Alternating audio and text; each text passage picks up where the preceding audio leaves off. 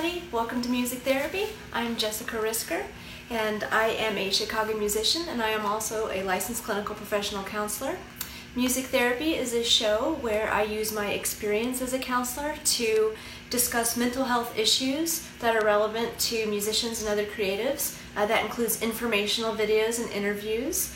Um, the purpose of this is to kind of bring some more awareness to mental health and um, just just kind of dig into some of this stuff, especially during this particularly vulnerable vulnerable time in our society where mental health is is uh, especially at risk. So if you want to see past interviews and past shows, please visit uh, YouTube. There's a link in my bio where you can uh, click and uh, visit those past videos.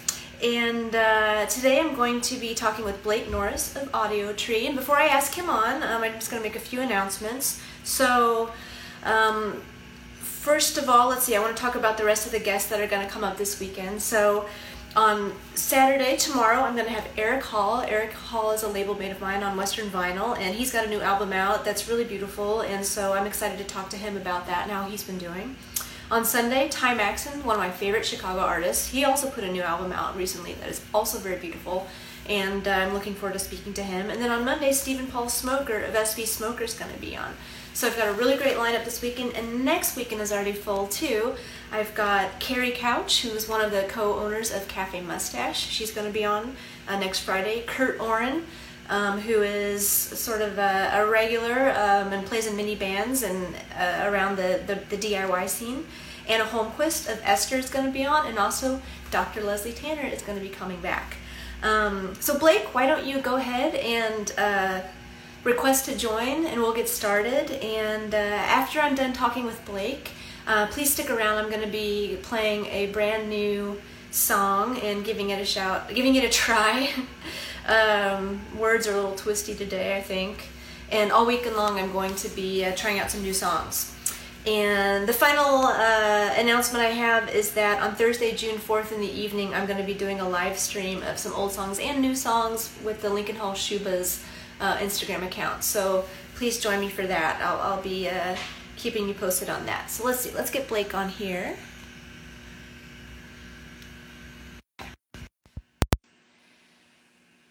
Hi, Sophie. Hi. Hey, what's up? Should I turn my should I turn this light on? Let me see if I can. I seem dark. There we go. That'll work. Yeah. What's up? How are you doing? I'm good. I'm hanging in there. How are you? Good. Uh, just I'm home with my wife and child right now. My tiny baby is right over there. I have two children. One of them is uh, five months old, Lisa. Oh, whoa. One, the other one's two years and five months old. So that's kind of how my life's going. Mostly Yeah. baby oriented. So, is the second one around? Did you feel that was easier? Was it just as hard with the newborn stuff? Uh, yeah. The second one is currently. Oh, oh, you mean like the second attempt at having a kid? Like, Right. yeah, yeah. I luckily, like, I grew up um in a family of six kids, and so when I was fifteen, my mom had no thirteen. My mom had like another baby, and then when I was fifteen, she had another baby. So I Uh-huh. grew up like being kind of like an uncle brother to some real babies. So Yeah. when our first kid came around, like I knew all the diaper changing and like how to deal with the kid that just won't stop crying and like how to feed them with the. Okay. That was all really easy. But the hardest part was like the relationship part. So to Yeah. be honest, seeing what Remy can turn into, the second one, uh, it's like so much easier with Oakley as an example to care about Remy as like a little dude. Uh, easier, you know what I mean? It's like to care about him more because you know he's going to turn into a person, even if right now he's kind of like a love. Yeah. Yeah. I, you know, my brother has said that when he uh, had his, he was like, you know, the first, the first several months they, they take and they take and they give nothing back. Yeah, but then eventually they get cute and interactive and, and it gets easier. So yeah, absolutely. That's absolutely right. yeah. So you knew you knew it was temporary. Yeah. I, Yes. I remember saying, you know, thinking about oh six weeks from now, and six weeks felt like that would be an eternity from Oh, like day two. Oh yeah, and sometimes, especially with them, like they go through these stages of change that can last like two whole weeks, where they're just kind of an asshole, and like you don't really know why, and there's not much that you can do about it, and that's like Yeah. shown evidentially. You know, they just like do this, and it could be any number of factors, and so it's just every once in a while it gets hard to be like, why did I create this thing? Absolutely. But they're amazing too. So okay, so you've got a family life that I'm sure keeps you very busy. Yes. What before the quarantine? So you're in Michigan, right? Correct, Grand Rapids. Do you do you remember the date that Michigan shut down? Uh, no, I want to say like March, uh, the er- early March. Okay, so um, basically the question is leading into what did your life look like? What was a typical day or a typical week for you before the shutdown occurred? Yeah, so interestingly, in terms of like the um yeah, in terms of my like work life specifically, it's Mhm. basically the same because I had been working remotely for Audio Tree for 4 years or like 3 3 and a number of months years. Uh huh. way. So I would just like on Tuesday through Thursday, I'd go to a coffee shop in the morning that my friend Garrett uh, is the manager at. It's called Soap Shop. It's awesome here in Grand Rapids.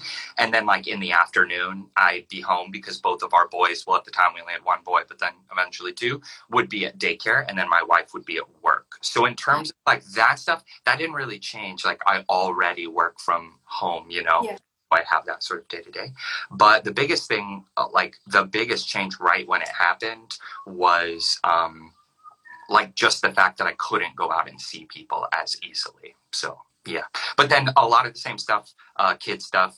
Um, I had friends that I would hang out with a lot, but yeah, Well, so I mean, I guess a couple of things. I'm wondering if they changed like the daycare, you may not have had or the ability to go to the coffee shop anymore, right? Yeah. Did those Yeah. change? correct, correct. So how has that been to try work to try working at home when the kids are both there and Yeah, well, when they go to daycare, it's a lot easier. When they're at home, yeah, it can be like a hard balance. With with just Remy, it's pretty easy because he can just chill, so you can like Mhm. work computer pretty easily. But Oakley's right at the age, uh, my older one, where he just needs so much attention. yeah. And is your wife is she still working currently? Yeah, because she's a pediatric nurse practitioner, so she's like a she's a healthcare worker, so she has to work. Yeah.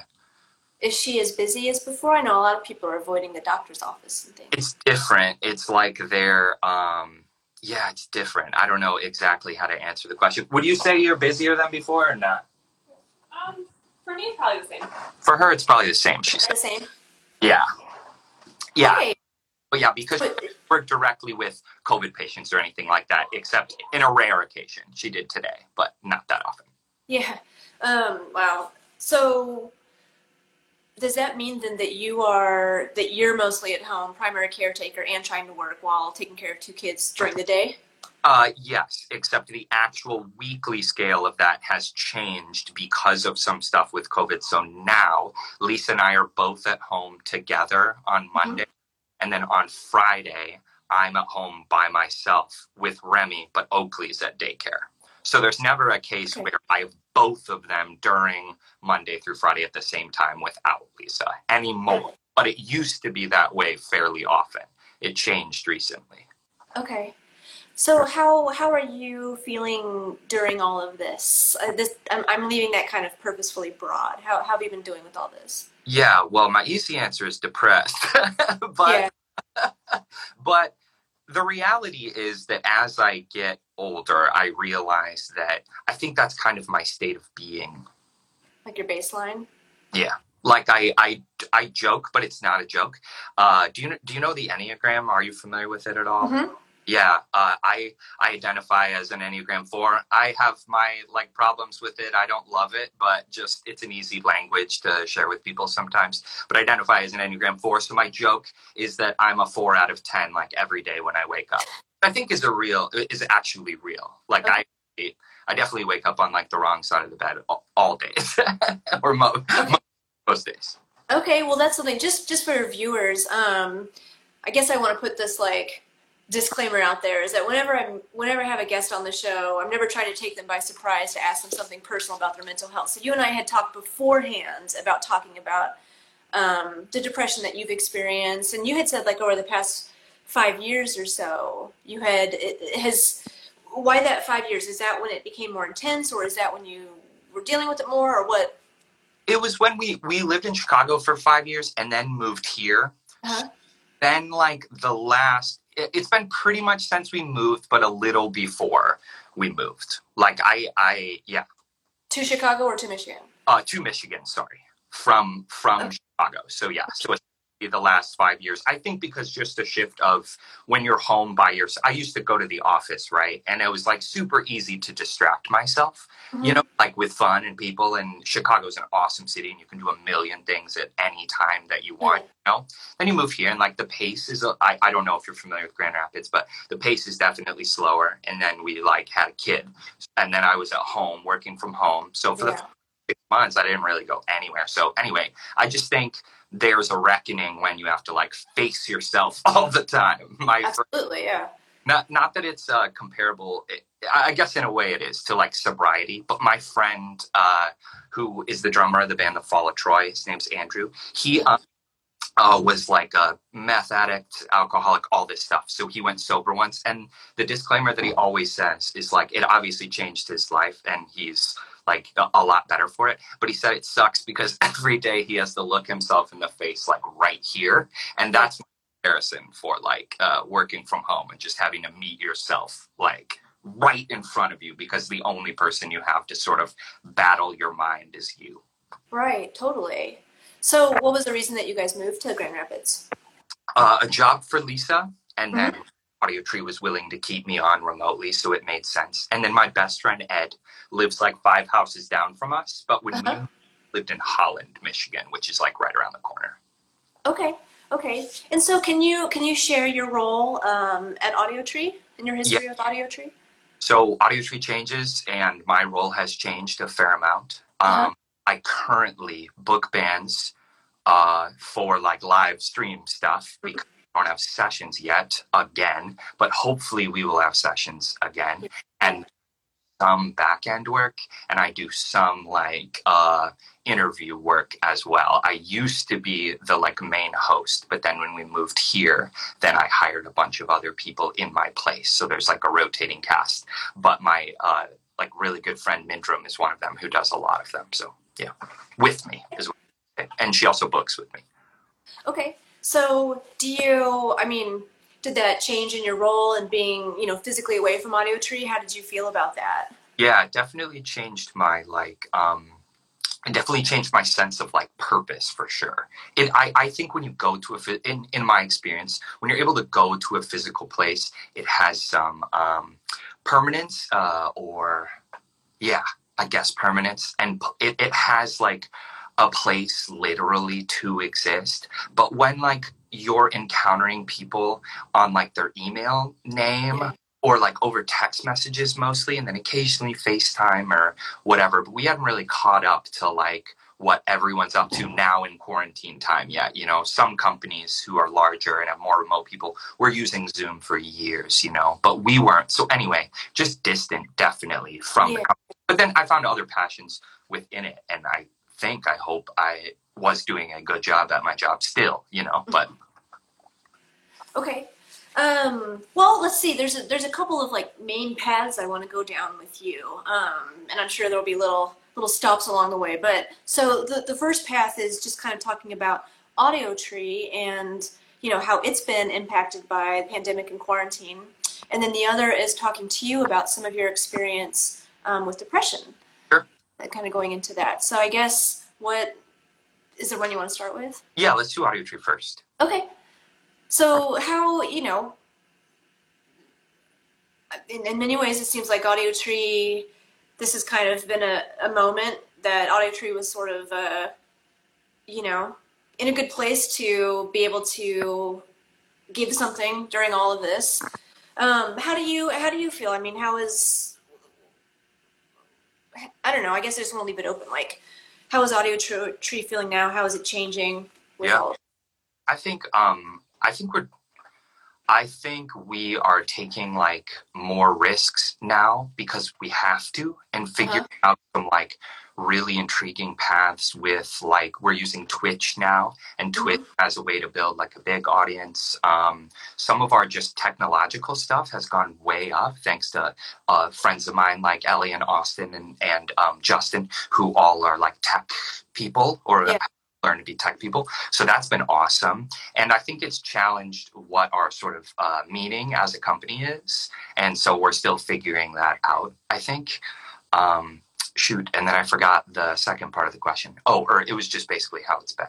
Um, and uh, venues, though, it's really sad that the venues are closed, Yeah. and we just don't know when they'll be able to open again. But we're hopefully putting together, like, we're right on the edge of putting together, like, a bit of a series where people can, like, watch stuff from our stages. So, um, like, live streamed. So, because it's not, uh, there was a law passed in Chicago that you can like do live stream stuff from venues as long as it meets the um, parameters of like social distancing and all. Okay. Yeah. That's cool. Okay, that seems like a step forward. Yeah, for sure, for sure. So, what would you say the up to this point the identity of Audio Tree has been?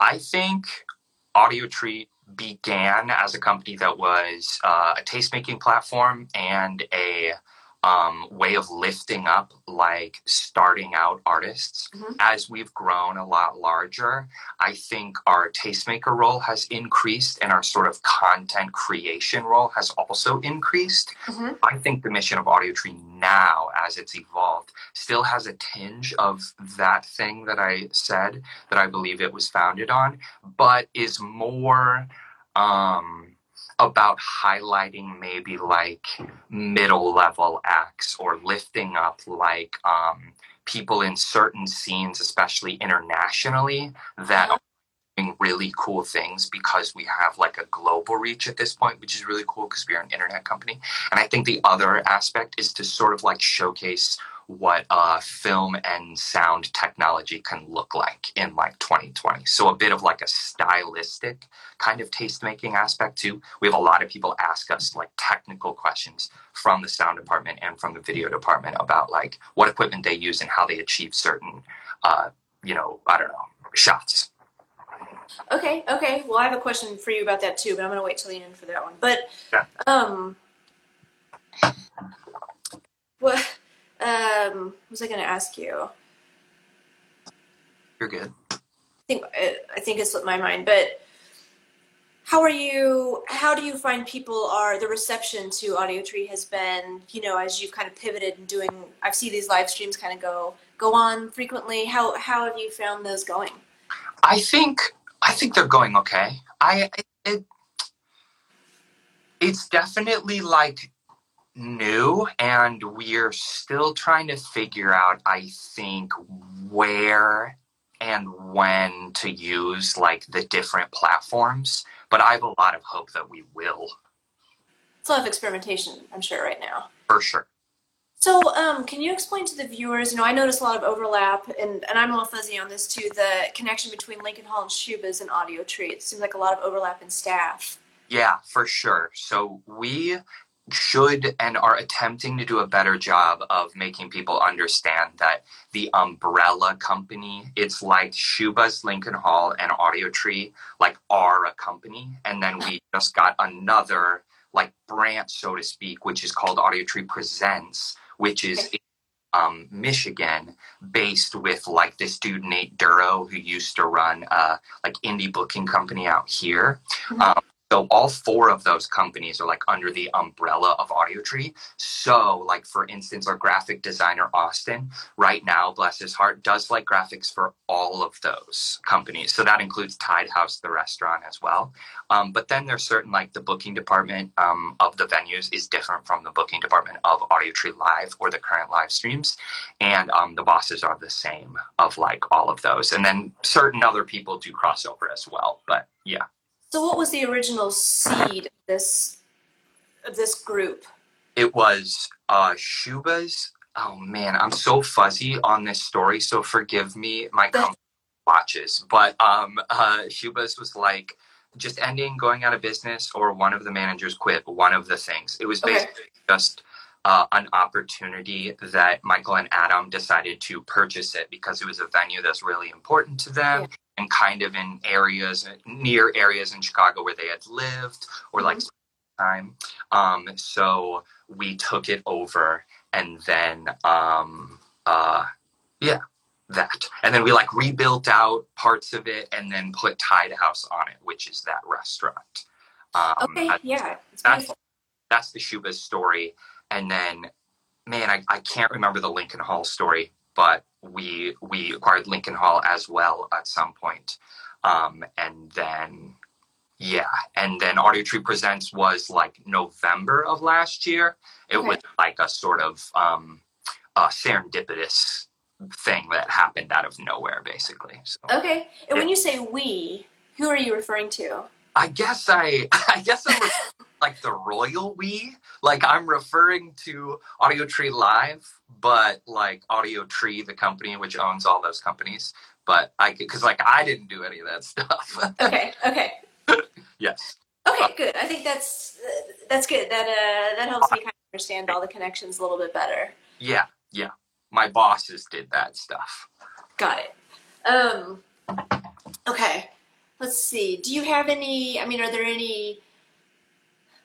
I guess I don't necessarily need want you to get into. I mean, you can if you want to, for sure. Like all the guests, but is there any sort of special things that Audio Tree is doing that you can tell people about that are coming up?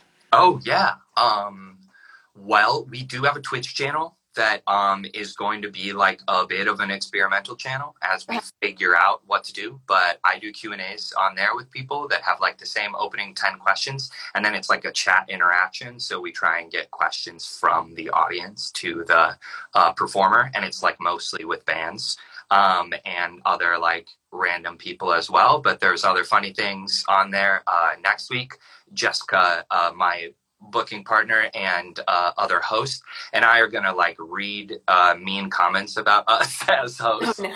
Uh-huh. live on air. And then we've interviewed Rick Fritz, who is our sound engineer, and we're gonna do a bit more like inside Audio Tree kind of stuff, so that people can learn more about our company. Um, and then otherwise, yeah, just that I I don't know if we're at the like last stages, but there's uh there will be shows streamed from our venues for sure. Okay, cool. Very cool. That's exciting to hear. That's that makes me feel hopeful.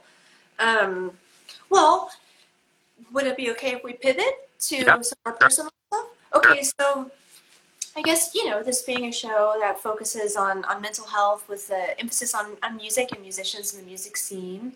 Um, part of it is just kind of talking to people about their own stories and their own journeys, and of course, whatever you're comfortable sharing. But you know, I, I heard you say at the beginning that you feel like a certain certain baseline depression has always just kind of been part of you. Can you share a little bit about your experience with depression, your history?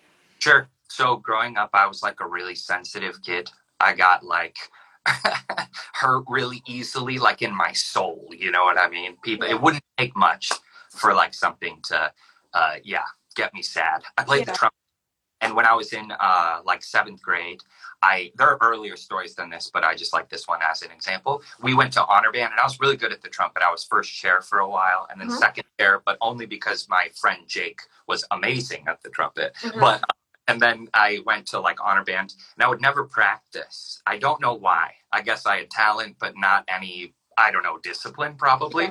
So Yeah. Practice, and then I'd go to these things and I'd do almost the best you can do, but not quite. And then I would like beat myself up about it for like a week. And my parents always told me like, "Oh, you just need to practice more, whatever." Anyway, I look back on that and I realized that I think that that sensitivity is like very much interlinked with depression. Now, when I was 19, was my first like I won't say suicide attempt, but like suicidal ideology, like very serious suicidal ideology. And I was able to, um, like, I, I got help for that. And then I was like, I don't know about diagnosed proper, but that's when I started to understand that it was something like for real. How did you How did you get help? Was that something you pursued on your own? Uh, it was mostly my wife, my current wife, was my girlfriend at the time. And then I got in trouble at school because Uh-huh. my friend and I smoked weed on campus. Which, well, actually not on campus, but within campus grounds, and it was a very small private Christian school, so they were not about that. uh-huh. I was forced to go to therapy through that. Like they gave me a couple of options, like disciplinary options, and one of them was like to go see this therapist uh, who was awesome. Yeah, so I was like, What's yeah. the other option? Uh, the other option was well, I had to tell my parents, um, which annoyed me because the deal I made with him, he claimed I wouldn't have to tell my parents. I had to talk to like the superintendent, or not. It's not called a superintendent at a college. Like a dean? yeah, I had to talk to the dean and like the student activities director and my RD and a few other people. Oh, and the other option was a weekly meeting with my RD to like discuss stuff. And again, I remind you, it's a Christian college, so probably just about God. But um, and Uh-huh. I said, hell no. I was like, I'm not doing that one. Let me go to therapy. I'll go to Okay. a professional. But at the time, I didn't value therapy. I thought it was like, I don't know, I beneath me or something. I didn't understand what it was or what it. Was Yeah, I think a lot of people feel that way. Yeah. And I was 19, so that's like part of it too. So, what do you think contributed to your your suicidal thoughts at that time in your life? Um, I don't. I don't know. I don't know at that time. I was a junior in college. Um, I had some good friends, but like, uh, I was far away from Lisa, my wife, current or like my current wife, girlfriend at the time. Um, like five hours away. She went to the University of Iowa. Some distancing factor, and my school's really weird. Like, it's kind of hard to explain to people. There were like fifteen hundred kids at it it's like an old Dutch reformed school, so it's like very, very strict. But for some reason, react, there are 13 churches in a town of like 5,000 or something like that. That's what kind of. But so reactionarily, the college is like incredibly liberal, but all the kids are still like sort of uh, like a lot of small town kids and people that come from like strict backgrounds, very religious backgrounds. Yeah. So it's not that rebellious. Like I like like it's a So, dry like smoking weed near campus is like a pretty big deal. a pretty big deal. Yes, exactly. It's like breaking many rules at once, you know? Yeah, yeah. So I'm I'm sort of impressed that because I think you know therapy is most effective when somebody's sort of ready for it. But you went in and didn't really understand what it was, and it was sort of a a, a choice that you had to make between two options. But it sounds like you kind of leaned into it a little bit, or you had a good therapist. I went into it like very, very much um, skeptical, and like I'm, a, I've become a good enough liar at this point as a 19 year old kind of dickhead. You know, I become a good enough liar. Like I'll fake it in there. Like I'll, I'll give her whatever she wants me to give her, but there's no way like it's going to impact me or change me, kind of thing. Yeah. And it just it broke me in like an hour. I was just like I was just like had never had anyone allow me to like again with that analogy of like facing yourself. Yeah. had anyone allow me to like face myself so directly, and um, yeah, it just like absolutely broke me. And I was like, oh damn, I guess I have to do this. This is going to be the only thing that's going to help me like move forward in any way, you know. What was it about her? Uh, she was really smart. I, I think all of the all the all of like my like active therapists have been kind of the same profile. They're like the more science oriented, like interested in like neuroscience and psychology PhDs. I mostly and like all the same age group, like women at like forty five.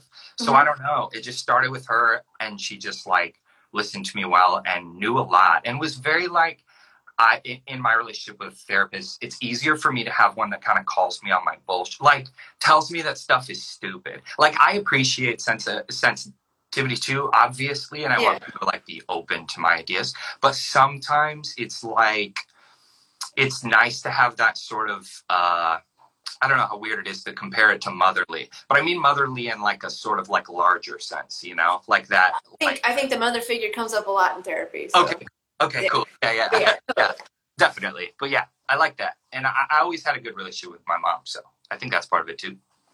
So that was your introduction to therapy, and it sounds like it was uh, a positive one in that it, you know, you felt comfortable. It For sure. made you comfortable. And so, how did, where did you go from there as far as like your relationship with mental health and, and depression? I think I still kind of let it. Uh, so I had to go to her a certain number of times. Don't remember four maybe or five, Okay. and then it was. Okay. And then I honestly thought like I'm fixed. I was like, Uh-huh. that's awesome. I'm like, I'm good to go. Like this is awesome. And then I had um my oh man, I can't remember the next step kind of in my story, but eventually I graduate from school Mhm. and um, moved to Iowa City, where my wife is. Mhm. And I think we get married. It was like a pretty cool time there. So I I I didn't have that much low going on. Uh-huh. I so like um, I did have a job. I wor- was a manager at Noodles and Company that kind of drove me nuts a bit. But I think it all just sat. I think it all just sat in the back, and I would occasionally have discussions with Lisa, and then I'd go see like a, a therapist, you know, um, for a bit, and then it would help, and then and then we moved. That's basically it. Because like my journey in Chicago with depression, it didn't ever feel like it was there except like random times and then i just chalked it up to like being too drunk or something you know? Like it didn't i think it was something about i was exercising a lot i was like hanging out with a ton of, of really good friends audio really cool we had just gotten married. There was like a three to four year time where it kind of felt like way in the backdrop you know? Yeah, kind of latent. yeah. Yeah. totally So then, and then that brings us to the point where you moved.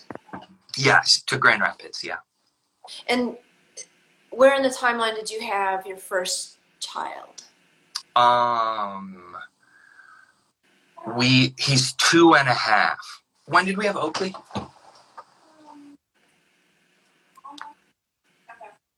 A year and a half after we lived here, we had Oakley. So before you had him, were you struggling?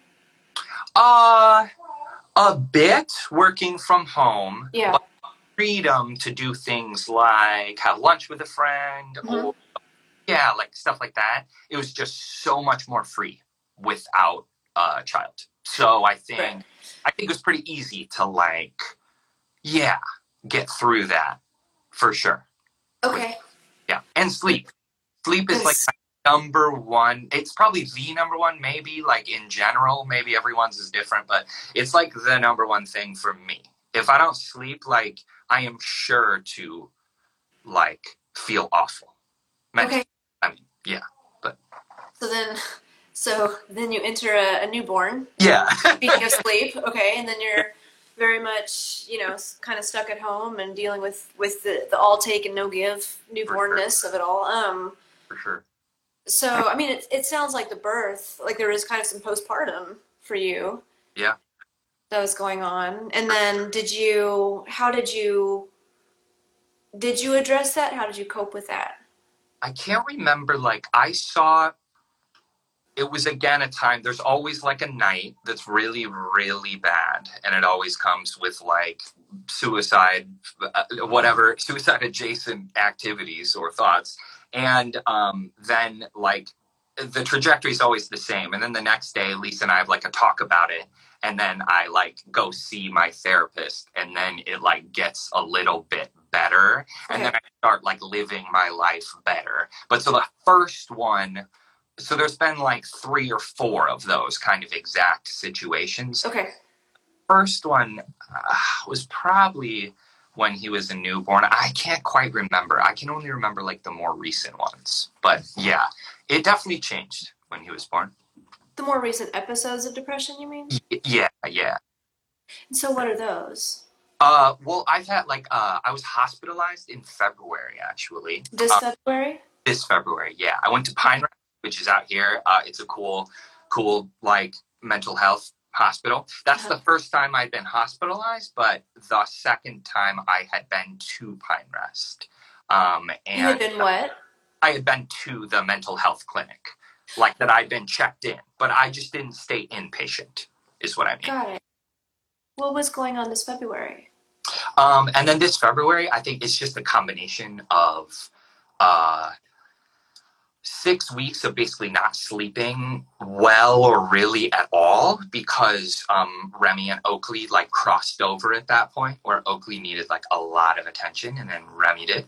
And then like um, stuff with work was changing a big thing. My old coworker Jess McCauley left; she got let go, and uh, so like she was a really good friend of mine, and we worked well together. So that uprooted kind of that I think solidarity. And then weather, man. Uh, Michigan, I know Chicago's bad in the winter. Mm-hmm. I'm not saying it's worse in Michigan, but there's no goddamn sun. There were there were two weeks two years ago where there was literally cloud cover the entire day for two weeks. It was like living underground. So I think a combination of those things. And then like my tendencies, I like stopped eating well, you know, it all like spiraled on itself, which I is the definitely my experience like most of the time. Did you go to the hospital voluntarily? Uh, no, but I I did I did after I talked. I did after Lisa, my wife, called um, our neighbors Ed and Heidi to come over. Um, I when they walked in, I was like, "Oh, I'm gonna have to go," basically. So yeah, I went voluntarily in the sense that I knew I had to do it, even if I didn't want to. You know. Yeah, right. Are you comfortable sharing, you know, what your depression looks like, what you experience? I mean, this is a, you know, three different groups of things, but sort of uh, physically, behaviorally, and cognitively. Yeah. Um, it's usually like it usually starts I, I can do a lot better. I'm learning to understand more of like my body, you know, and, and the feels, but I honestly don't have much to say about that except one thing that I know is that my posture gets really bad. Hmm, okay. That's like one thing. I can't think of that much else. Yeah. Uh, I feel tired because usually it comes after a lot of tired. So like, you know, a Yeah. little or, or a lot of not sleep, a lot of tired lol. Um, cognitively though, I think it's uh I've thought a lot about it and spent a lot of time in it and out of it. Um it usually comes associated with just like uh, categorical feelings of worthlessness. I have more like stories that I might be able to tell that can clarify it. Like um, one time, I this is a funny story now. It's kind of sad, so I guess whatever. I was playing euchre, and uh, do you know that game? It's a card game. Four I've heard of it. Okay, doesn't matter. Four person card game. You have a partner. It's fun. Michigan shit. And uh, I was playing with my uh, best friend Ed, and we were losing. And then it just you, and then it just spirals, just like that trumpet thing. Like I go home, and then I'm like, oh my god, I lost. And like that's probably because I'm a loser, and I've never been good at card games. And you know, then I, it's like it's that. It's always that sort of like go down and down and down. And then in the worst times, it's like I wish I wasn't here you know, like that more extreme, like as it spends more time brewing, so to speak. Got it. Okay. And what about like behaviorally? What what have your behaviors changed when you? How can somebody from the outside tell that you're depressed? I think that's also something that I'm learning. Like after after Pine Rest, Pine Rest forced me to like pen all this stuff down so I could share it with um and not I, I say forced me like they like held me up against the wall. They like very much inspired me. It was amazing being at the hospital. It was Uh-huh. the best like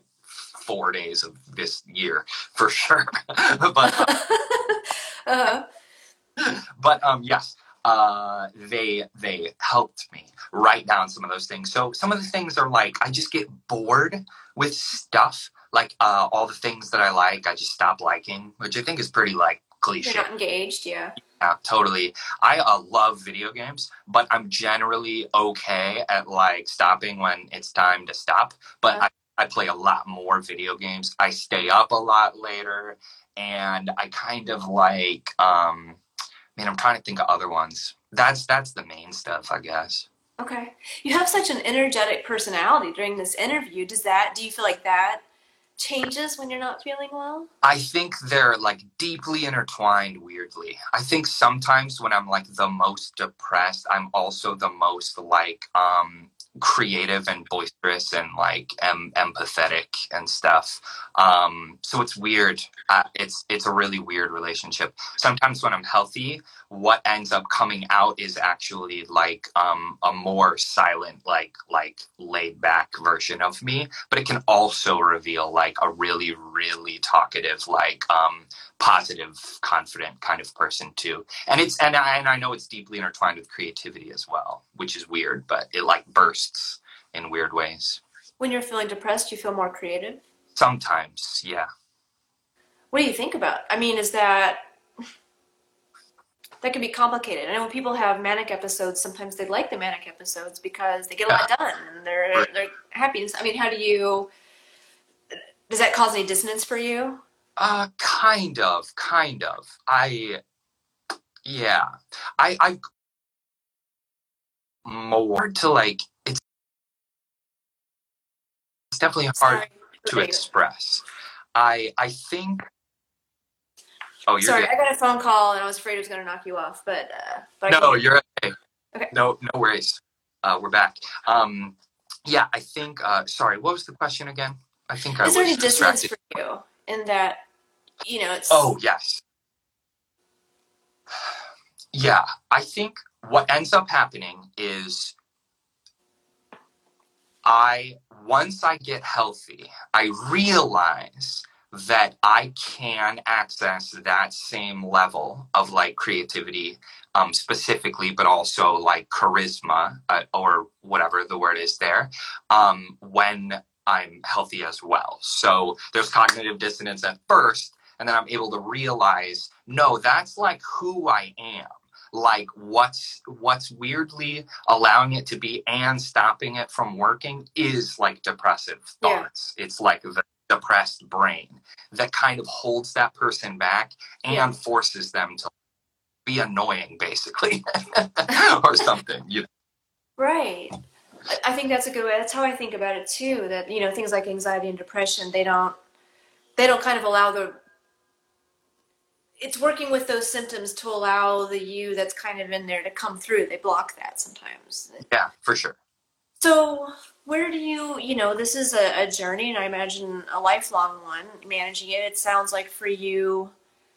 It's as we said, kind of latent, and then different life changes happen or whatever, and then it manifests again do you feel like you know if you were to have i mean well i guess you're you're kind of saying now during this whole thing has been you've been feeling some depression Yeah. during this pandemic how are you coping with that Um, I mean, probably poorly, but I'm attempt- I'm attempting to connect with my family and friends when I can, you know.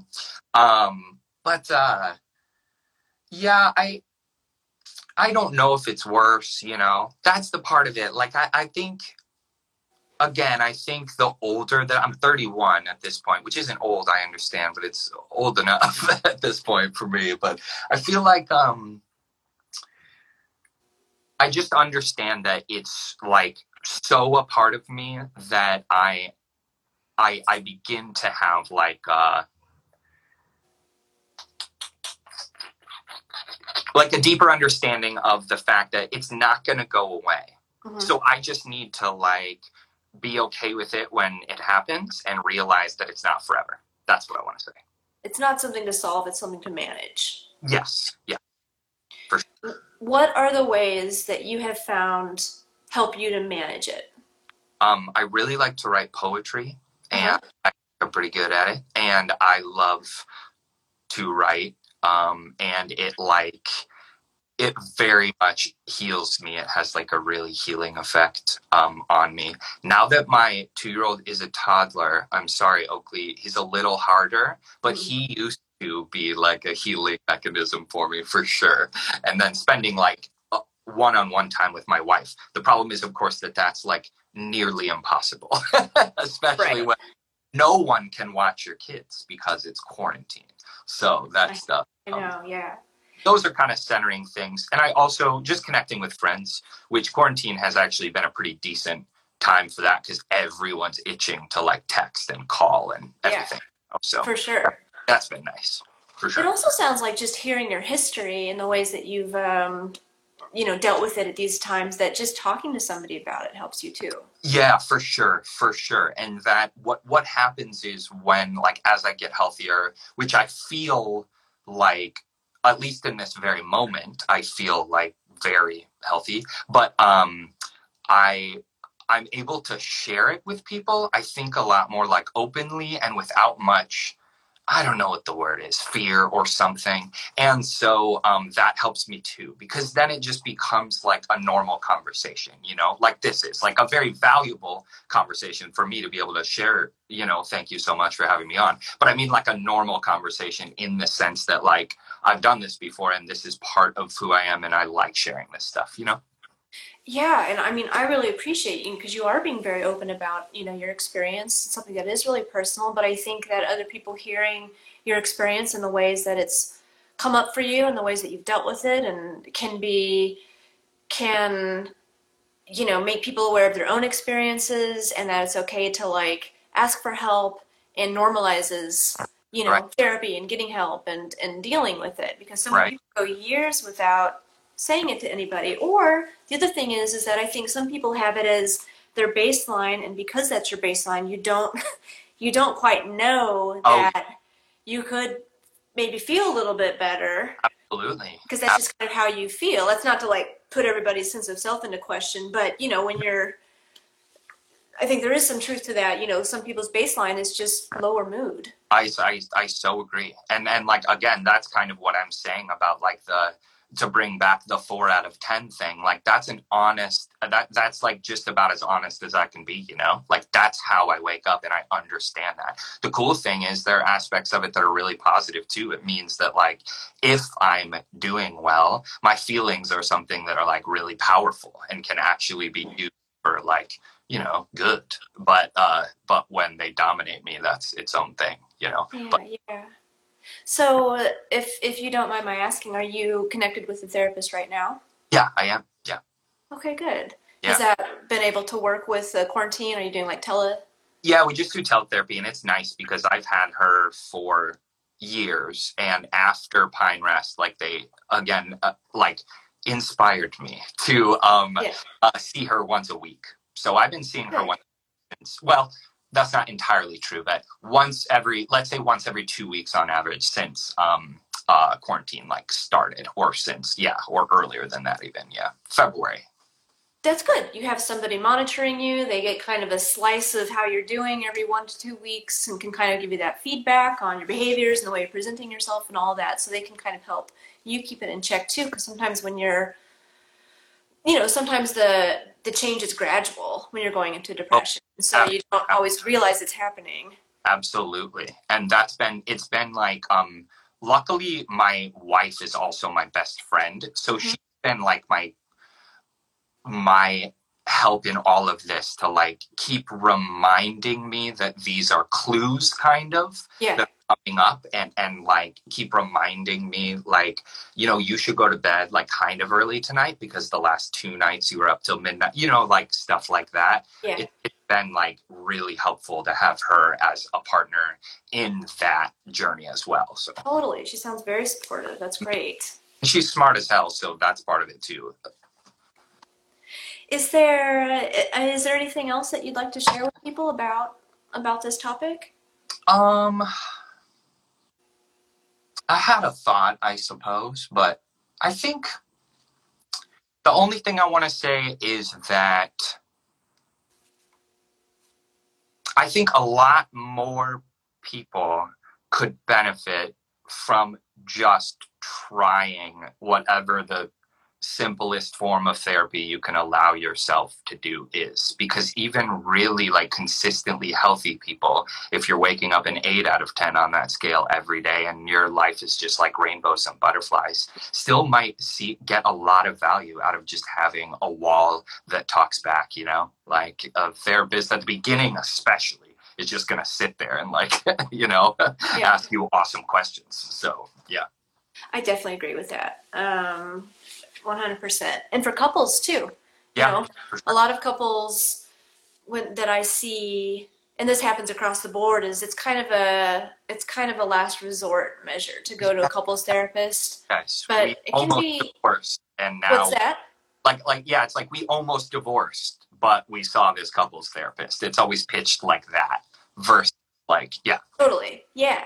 But I mean, you know, I think a lot of people think that if you're going to a therapist as as an individual or as a couple, then that means something's really wrong. totally. And you know, it's uh, to me, I think it could be more as as mental health and therapy gets more and more normalized and more appreciated for for what it can bring to people. That it can be just another another helpful, you know, space. And sometimes when you go through bumps, can kind of help you work through them. You don't have to be in a really bad way to get something out of it. Absolutely, absolutely. Well, thank you so much. Um, where can people learn, you know, more about you, more about Audio Tree? Um, well, they can learn more about AudioTree just at audiotree.tv, and we're doing a lot of awesome stuff on our like um, IG, on our uh, Twitch, and stuff like that. So you on on YouTube and Facebook, so you can check out that stuff. We're doing a rebroadcast tonight if people are watching live um, of like a label called Sargent House, which is awesome. And then for me, I mean, I do have Instagram. Obviously, it's uh, it's Norris like Chuck. It's my name because my last name is Norris. And um, otherwise, I don't really, I'm not great at social media stuff. But if you watch our audio tree, you can see my face because I often do the interviews or am a face involved. So, and that's how I, you know, reached out to you. Is obviously I know Audio Tree, um, but you know, I had seen Winter perform. I think I just sort of clicked on it and saw her, and Yeah. really liked what she was doing. Then I saw your interview with her, and that you were talking about depression and these struggles, and that's how I reached out to you. So, Yeah. so yeah, please check check it out. And then that brings me to my question, my technical question. Um, can you share any tips? This is very personally relevant to me, but Yes. um, I know a lot of other musicians kind of want to know this too. Do you have any tips on how to get good sound when you're doing a live stream of, of your performance okay. like your phone? Yeah, if you're doing it on your phone, my actual answer is like this is so capitalist, but there is a microphone that Shure makes that's really cheap that you can hook up to your phone. Okay. That- That will make it sound so much better. That's my, uh, I cannot remember what the mic is called, but yeah, if you just look But it up. Shure? not Actu- Chicago company. Okay. Yeah, exactly. S H U R E for people that don't know. Um, So so get a mic, hook it up to your phone. That's going to make a world of difference. Yeah, and then and then in my experience, just with doing these, the other thing is I'm I should show people where I am. I'm literally in like the entryway to my house um, because it's like a perfectly secured location. Like um, the Wi-Fi is like right there, and then uh, Yeah. I can shut this door and open it if I want. And these lights like try and soundproof you like as much as possible because then that you can play really loud and it won't be like Oh, that's a good tip. And Josh Wentz, who is actually my bandmate, who I miss very much because we play music together and he adds so much to it. Um, he said MV88. That's my be the Shure. So I know he's right, and he probably has it. I know he has a microphone, but I don't know which one. Um, so yeah, thank you, Josh. Thanks a lot for sharing that. Well, thank you so much, Blake. It was so nice to talk to you. And again, I really appreciate, and I know everybody who who listened and who's going to listen. Um, really appreciates you being so open and candid about your experience and uh, hope you hang in there and uh, reach out anytime. Yeah, thanks a lot. Thank you so much for having me on. I was glad to share and it was really fun. Okay, well, thank you. Okay, Yeah. bye bye. Bye. Okay. So that was Blake Norris of Audio Tree. They've got some, uh, a lot of stuff coming up. Uh, if you want to learn more about it, go back and watch the interview because he talked about a lot of it. And he also talked a lot about um, depression, his experience with it, and was very, very open and candid about it. So I really encourage you to um, to revisit our conversation if you didn't hear the whole thing. I have committed myself to playing uh, all new songs this weekend. I've been working on new songs. This is a really new one. I just finished it on Tuesday. And so maybe a little rocky, but we're going to give it a, a go. Um, part of this is a little bit of practice for my Lincoln Hall Schubas set, which is coming up in a couple weeks. And uh, just kind of testing out live performance and sound and all that stuff. So definitely going to get that mic that he recommended. The song is so new it doesn't have an official title yet, but we'll give it a shot.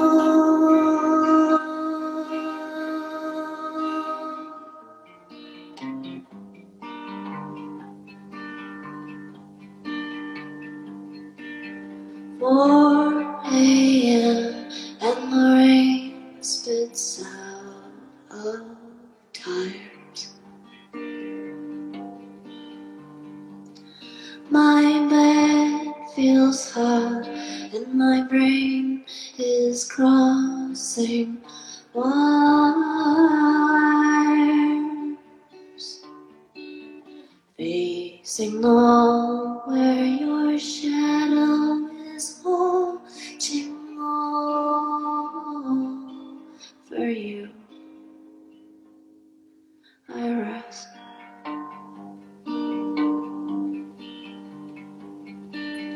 Wondering